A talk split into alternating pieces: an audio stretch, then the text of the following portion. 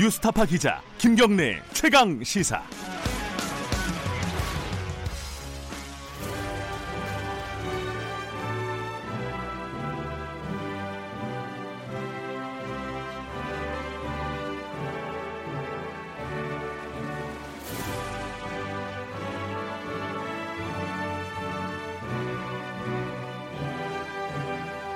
네, 김경래 최강 시사 2부 시작하겠습니다. 2부는 금요일 2부는요. 전국의 가장 뜨거운 현안을 여야 의원 두 분과 함께 이야기 나눠보는 시간입니다. 최고의 정치 오늘도 어김없이 두 분 나와주셨습니다. 먼저 더불어민주당 김진표 의원님 안녕하세요. 안녕하세요. 그리고 자유한국당 김영우 의원님 안녕하세요. 네, 반갑습니다. 네, 김경래 최강시사는 유튜브 라이브로도 함께 하실 수 있습니다. 문자 참여해 주시면 제가 대신 질문해 드리고요. 샵 9730으로 보내주시면 됩니다. 짧은 문자는 50원, 긴 문자는 100원 들어갑니다. 그리고 스마트폰 어플리케이션 콩 이용하시면 무료로 참여하실 수 있습니다. 자, 오늘은 뭐 몇 가지 얘기가 있습니다. 뭐 일본 수출 규제 관련된 얘기도 있고 목선 관련된 뭐 조사 결과가 나왔는데 국정조사 하니 많이 또 이제 국회에서 또 그러고 있지 않습니까? 그 얘기도 해야 되고 뭐 할 게 말고도 뭐 여러 가지가 있는데 하나 이제 어제랑 그제 그 연설 원내대표 연설이 있었잖아요. 어, 나경원 원내대표가 어제였죠 아마? 네. 어제고 그리고 이인영 원내대표가 그제. 네. 그 제가 두 분께 하나씩만 좀 여쭤보면은 어. 일단은 여당에 먼저 여쭤보면 그 이인영 원내대표가 국회 뭐 매달 열자. 근데 그거 원래 계속 정식으로 열게 돼 있잖아요 국회법에.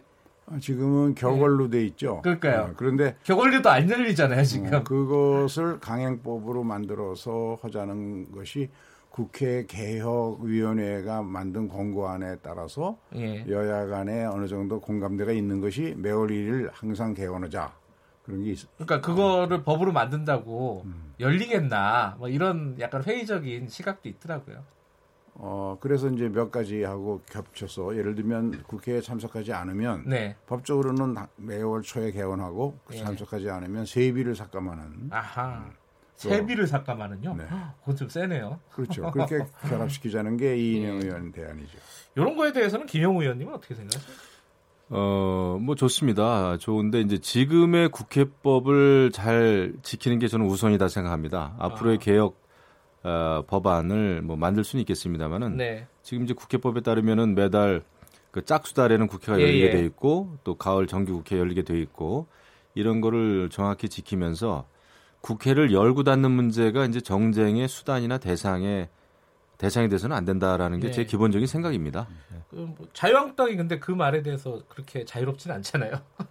그러니까 이제 누가 또 원인 제공을 했느냐 안 했느니 예. 책임 소재를 따지다 보면 이제 또 강대강 대치로 가는 건데 예. 에, 어쨌거나 이제 좀 미래지향적인 차원에서 예. 국회법은 저는 지키는 게 맞다고 봐요. 알겠습니다. 어떤 경우에도 예. 국회를 닫는 것을 투쟁 수단으로 삼는 것은 우리가 야당 때도 그런 일이 있었는데 저는 네. 원내대표 때 절대 그렇게 안 하려고 그랬습니다. 예.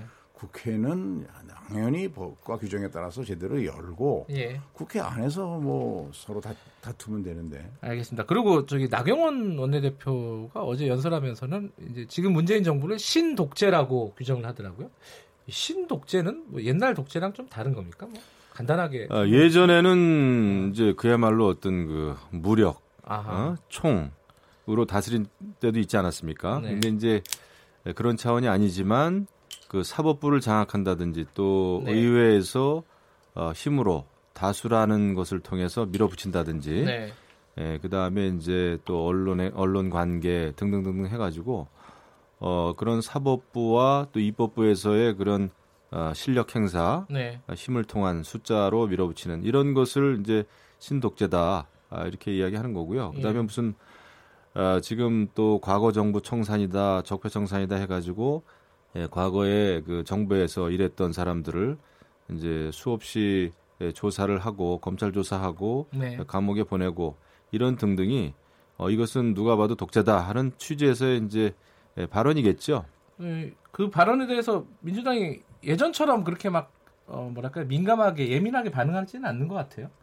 왜냐하면 네. 야당 원내대표의 네. 그런 주장이 국민적 공감대를 얻, 얻, 얻으려면 그렇게 믿는 국민들이 그렇게 생각하는 국민들이 많아야 될 텐데 네. 누가 지금 우리 민주당 정부를 갖다가 독재 정부라고 생각하겠습니까? 그런 점에서 그런 의도도 없고 실제 나타나고 있는 것이 모든 일이 언론에 다 투명하게 공개되고 있는데 예. 그래서 저는 KBS 같은 곳에서 예. 어, 지금 문재인 정부가 신독재를 하느냐 하는 걸 가지고 여론 조사를 해보면 아, 아마 그 나경원 의원에 공감하는 사람 비율이 저 자유한국당 지지율보다 훨씬 낮게 나올 겁니다. 근데 요새 독재라고 생각하는 사람들은 아마 답변을 안 할 거예요. 그래가지고 정확한 여론조사가 되기 어려울 아마 겁니다. 근데 조만간 그 여론조사 나오지 않을까 싶어요. 어디서든가. 그죠? 자, 오늘 본론으로 좀 들어가겠습니다. 본론은 일본 얘기부터 먼저 할게요. 이게 사실 먹고 사는 문제라, 어, 굉장히 관심도 많고 불안해하는 사람들이 많이 있습니다. 일본이, 어, 사실 우리가 좀 일본에 감정적으로 먼 나라긴 하지만은, 어, 일본만큼 경제적으로 우리랑 가까운 나라가 또 없지 않습니까?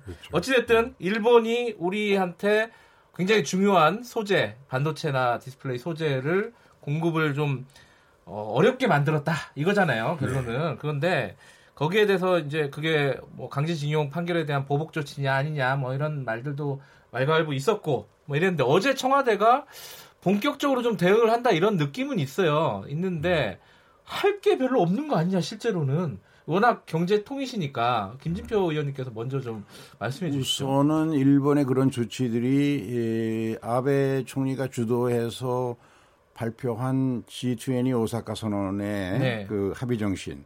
뭐 거기서 좋은 말은 다 썼거든요. 자유롭고 공정하며 비차별적이고 네. 투명하고 예측 가능한 그래서 무역 어, 세계 무역과 시장 개방을 확대한다 이런 취지의 선언을 해놓고는 G20이 끝나자 끝나는 날 바로 우리에 대한 그, 저, 선별적 규제를 했단 말이죠. 네. 그이 규제 내용은 그 특정 국가를 대상으로 해서는 해서는 안 되고 어, 민간 거래를 저해하는 방법으로 전략 물자 제도를 운영해서는 안 된다는 바세나르 체제의 기본 지침이 위배된다고 저는 네. 보고요. 그리고 정부가 보기에도 가트 11조의 이 예, 상품 수출에 대한 금지나 제한을 허용을 원칙적으로 막고 있는 정신에도 네. 위배되기 때문에 이 문제는 이 우선 일본 내 여론이 나쁩니다.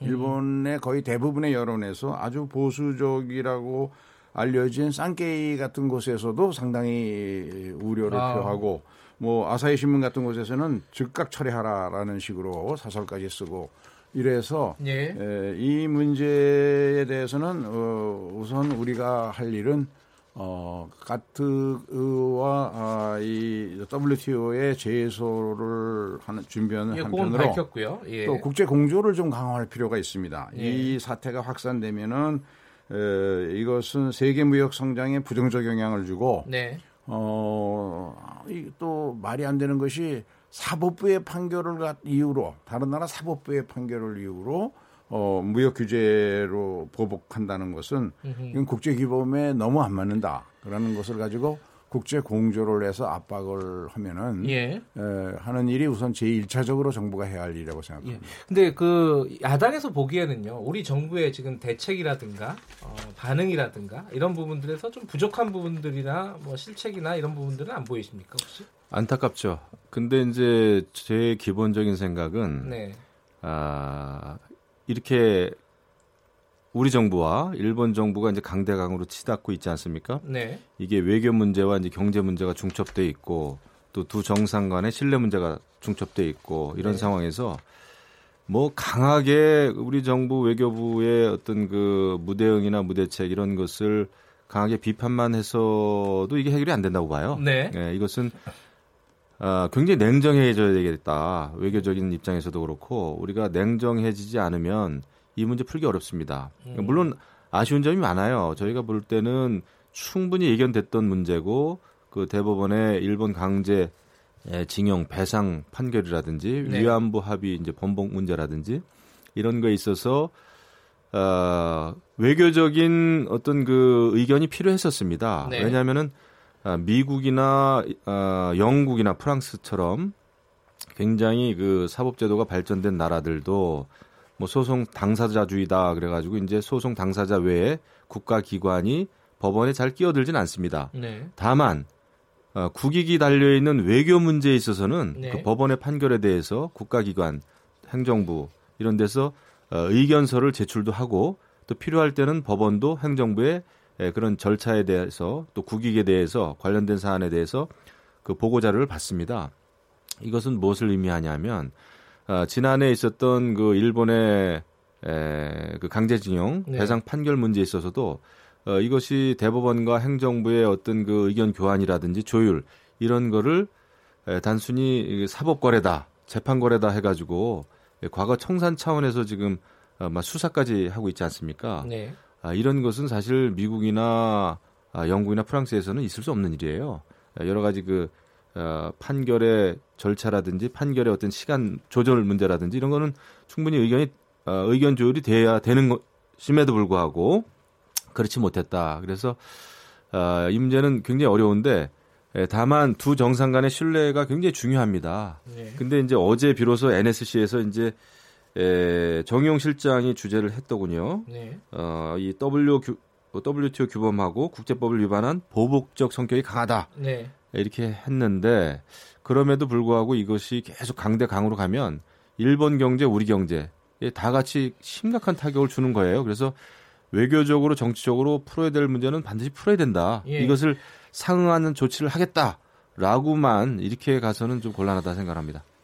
김지표 의원님, 요, 그, 뭐 하고 싶은 말씀 하시지만은 요거, 요, 요, 아까 김영우 의원님의 말에, 말씀에 대한 대답은 좀 해줘야 될 것 같아요. 그러니까 말하자면은 사법농단 수사가 지금의 상황에 일정 정도, 어, 영향을 미친 거 아니냐라고 말씀하신 부분이 있거든요. 네, 그 부분은 좀 얘기를 해주셔야 될 것 같아요. 칸에서는 이제 나라마다 네. 소위 상권 분립이 어떻게 지켜지고 있느냐 하는 것은 좀 정도의 차이가 있습니다. 네. 그 중에서 가장 사법부가 의회나 행정부로부터 어, 독립되어 있지 못한 체제로 운영되는 대표적인 나라가 일본입니다. 네. 일본은 의회와 아, 행정부의 에, 파견관이 에, 대- 어, 일본 대심원에 나가 있고 네.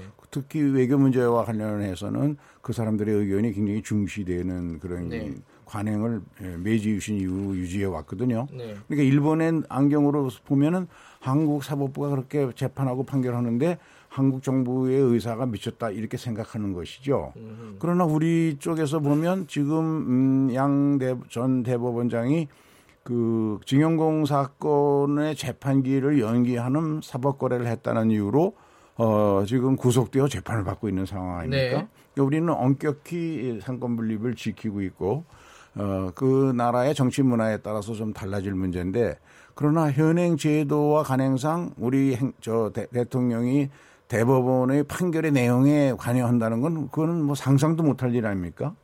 우리나라의 현실에서 그런 점에서는 어, 사실은 이것을 저도 직접 가서 일본의 내가의 간사장이라든가 가와무라 한일의원 연맹 회장 같은 사람을 제가 5월달에 만나서 네. 자세히 설명을 해주고 네. 따라서 이것은 양국이 좀 정치적으로 풀어야 된다. 현행법 체제 하에서는 한국의 대통령이 할 수 있는 일이 아무것도 없다. 그러니까 현행법을 뛰어넘는 정무적 판단으로 양국 의회가 좀 협의를 해서 문제를 풀어보자라고 제가 제안을 했고 또 우리 이해찬 대표라든가 또 어, 나경원 하- 한국당 대표라든가 네. 또 이런 분들이 다 같은 생각으로 얘기를 하셨기 때문에 지금 일본이 아베가 이렇게 지나치게 강경한 조치를 하는 이유는 7월 21일 날 예정된 참여연 선거 네. 이것이 12년 만에 한 번씩 오는 지방 선거와 겹치는 한 해에 일어나는 선거거든요. 여기 자민당의 징크스가 있습니다. 아직까지 이런 선거에서 참여연 선거 12년마다 일어나는 네. 동시 선거에서는 한 번도 이겨본 적이 없습니다. 아, 그래요? 음. 그리고 일본에서는 그동안 아베가 장기 집권을 했기 때문에 만일 이번 참여연 선거에서 참패하면 총리 자리에서 물러날 수밖에 없다. 그러면 어, 자민당과 아베 정권이 추구하고 있는 이 에, 군비 강화라든가 어, 전쟁 가능한 나라 만드는 이런 헌법 개정 문제를 추진할 동력이 떨어진다. 네. 이런 것 때문에 지금 굉장히 에, 무리수를 두고 있고 그것이 일본 언론으로부터도 공격을 받고 있거든요. 알겠습니다. 이런 점 등을 고려해서 어, 우리 여야 중진들로 만들어진 테스크 포스를 지금 문희상 의장 주도하에 만들고 있습니다. 어, 그래서 어, 7월 21일 참여연 선거가 끝나면 바로 어 일본하고 접촉을 시작을 해서 음. 어, 이 문제를 정무적으로 좀 분위기를 만들어서 풀어가는 노력이 꼭 필요하다고 의원 생각합니다. 외교가 조금 선거 이후에는 본격적으로 시작될 그래, 것이다 이런 그렇습니다. 말씀이신 네.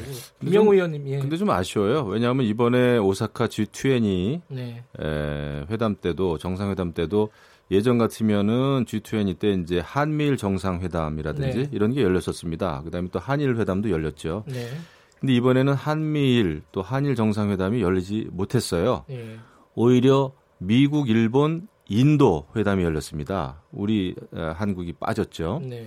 지금 미국은 이제 인도 태평양 전략이다 해서 어, 중국을 어, 견제하기 위해서 인도, 일본 하고 아주 아주 친밀한 그 외교 관계를 맺고 예. 있죠. 근데 여기에서 이제 대한민국이 빠지는 바람에 우리 정부가 빠지는 바람에 외교적인 면에서도 지금 상당히 우리가 좀 외톨이가 되고 있다. 이게 좀 어, 비극 아닌가 이런 생각을 좀 하고 있고요. 예. 어제 뭐 윤도한 청와대 수석은 이 일본의 수출 제한 제도, 아, 수출 제한 조치에 대해서 우리 정부가 이제 주요국에게 이런 그 상황을 설명해 나가겠다라는 네. 방침을 밝혔습니다만은 여기에서의 주요국은 다름 아닌 사실 미국입니다. 그렇죠. 네. 네. 그 한일 관계에 이제 문- 문제가 있을 때 그래도 미국이 중재하기가 가장 좋은 나라인데 또 영향, 영향력도 예. 있고요. 근데 미국이 과연 이것을 중재할 수 있겠느냐? 미국도 사실 트럼프 행정부는 지금 어, 보호무역주의 아닙니까? 네. 아, 그렇기 때문에 일본이 이 수출 제한 조치하는 거하고 거의 비슷한 일을 미국도 하고 있어요. 이런 면에서 어, 우리 정부의 입장이 아마 미국한테 에, 제대로 효과적으로 설명이 안 될 겁니다. 예, 예. 이런 상황이라면 한일 관계를 푸는 다각적인 채널을 가동할 수밖에 없다. 우리 김준표 의원님 말씀대로 이 한일 의원 연맹이라든지 정치권도 나서야 되고요. 그 다음에 정상 간에도 물밑 대화를 어떻든 간에 아마 시도를 해야 될 겁니다. 네, 네. 절대 감정적으로만 나가서는 예, 국익을 우리가 추구할 수 없다라는 아마 냉정한 그 현실주의적인 입장에 서야 될 거예요.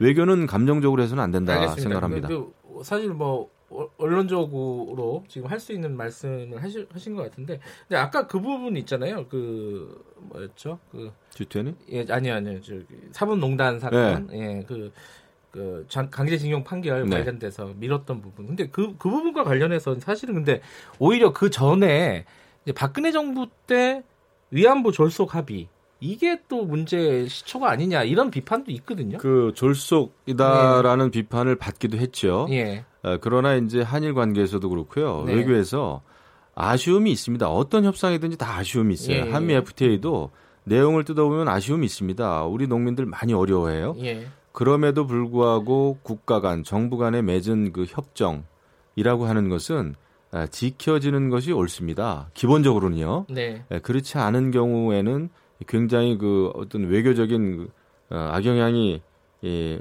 찾아오죠. 네. 그럼 또 감당할 수가 없고 그래서 위안부 합의도 여러 가지 아쉬움이 있지만 예. 정부 간에 맺은 합의라면 예, 그것이 이제 제대로 지켜지는 데 있어서의 성의는 다 해야 되는데 이게 만약에 번복이 되는 형태, 형태라면은. 근데 신뢰 관계는 깨지게 돼 있죠. 어, 네. 그러면은 예, 결국은 근데 이제 깨졌다고 하더라도 지금 이제 그걸 악용하는 것인데 아베 총리는 솔직히 예. 말씀드리면 그것을 악용해서 신뢰가 깨졌다. 그럼에도 불구하고 이런 그 경제적인 보복 조치를 행하면 안 되는 거죠. 그것은 그 자유무역주의 원칙에도 어긋나고 WTO 원칙에도 어긋납니다. 하지만 우리가 말려들면 안 된다는 거예요. 음. 예, 아베 총리의 이런 전략에 말려들면 안 된다. 말려들지 알겠습니다. 않기 위해서는 예, 감정적인 어떤 그런 외교라든지 경제 조치보다는 물밑 대화는 해야 됩니다. 알겠습니다. 이 시간 관계상 그 김진표 의원께 한, 가- 한 가지만 여쭤보고 마, 말, 마무리할게요. 그 지금 일부에서 그 일본 기업들에 대한 그 불매 운동 같은 게 벌어지고 있습니다. 네. 그거 실효성이 있다고 보세요? 어떻게 보십니까? 이게 경제 전문가시니까 여쭤보는 건데요.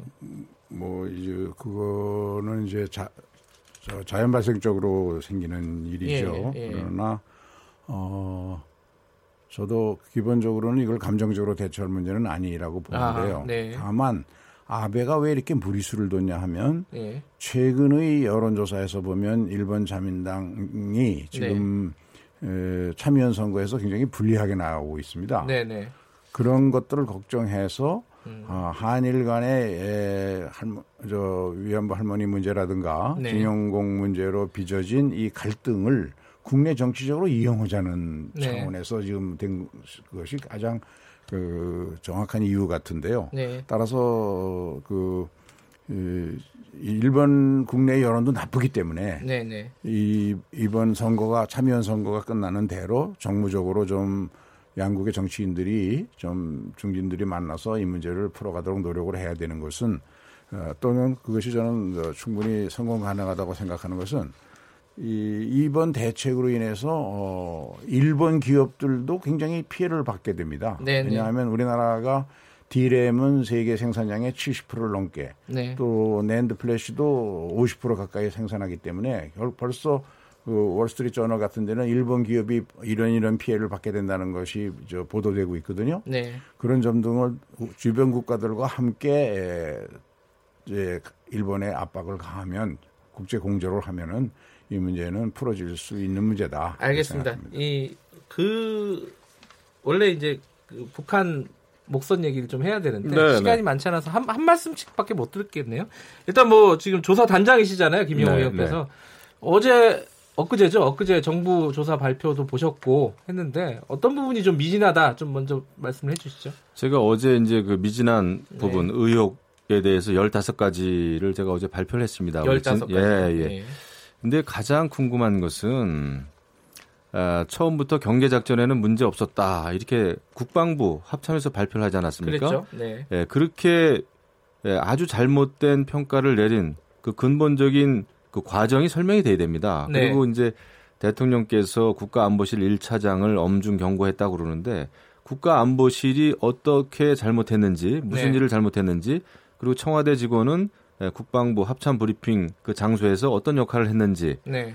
이런 게 밝혀져야 되고 그리고 지금 어, 북한 그 목선 선박이 굉장히 중요한 증거인데 네. 이것을 정부 합동 브리핑 때 또 폐기하겠다고 또 어, 발표를 음, 했어요. 예. 이게 폐기하면 안 됩니다. 그리고 어, 제가 많은 그 북한 탈북자들의 증언을 네. 제가 종합했는데 이 북한 선박은 군부대 소속이에요. 예. 어, 그렇다고 했을 때는 많은 어, 의혹들이 아직도 여전히 남아 있는. 상황에서 예. 예, 그냥 묻혀서는 안 된다 생각합니다. 남은 의혹이 굉장히 많다라고 하시는 거고 국정조사도 지금 자유한국당 주장하고 계시지 않습니까? 네, 네. 저 그, 그 부분에 대해서는 어떻게 생각하세요? 저는 이제 지난번 합동조사 결과를 국무조정실에서 주관해서 정부의 종합적 입장을 발표했고 네, 또 국방부 장관과 국무총리가 여러 차례 걸쳐서 사과를 했고 네, 그리고 어, 이거 사건은 잘 아시는 대로 삼척항에 입항한 북한 목선을 예, 민간인이 발표해서 112로 신고해서 해경이 발표한 것인데 네. 해경과 우리 군 간의 소통이 제대로 안 돼 가지고 네. 어, 군에서 발표할 때 삼척항 인근이라든지 뭐 이런 등등의 표현을 또 경계에 문제가 없다든지 이런 네. 잘못된 발표를 해가지고 국민들에게 굉장히 실망을 줬는데 여기에 대해서는 의당의 책임을 묻- 물을 계획이고 예. 이미 책임 물을 범위를 다 발표했기 때문에 어, 더 국정조사는 국정조사는 필요 없다고 생각합니다. 왜냐하면 그래요? 이, 사건은 이미 대부분이 밝혀졌고 예. 이 사건은 22사단 그 2012년 10월에 있었던 노크 기순 사건 네. 그것과 아주 유사합니다. 그때도 어, 제대로 된 보고를 안 해갖고 대통령이 에, 이- 이틀 뒤에나 보고를 알겠습니다. 받은 그럴 때도 이 시간이 없어서 없었거든요. 예, 국정조사가 진행되는지는 한번 좀 지켜보도록 하고요. 오늘 앞에 얘기가 너무 길었네요. 두 분 고맙습니다. 네, 감사합니다. 자유한국당 감사합니다. 김영우 의원, 민주당 김진표 의원이었습니다. 2부 여기까지 하겠습니다. 잠시 후 3부에서 뵙겠습니다.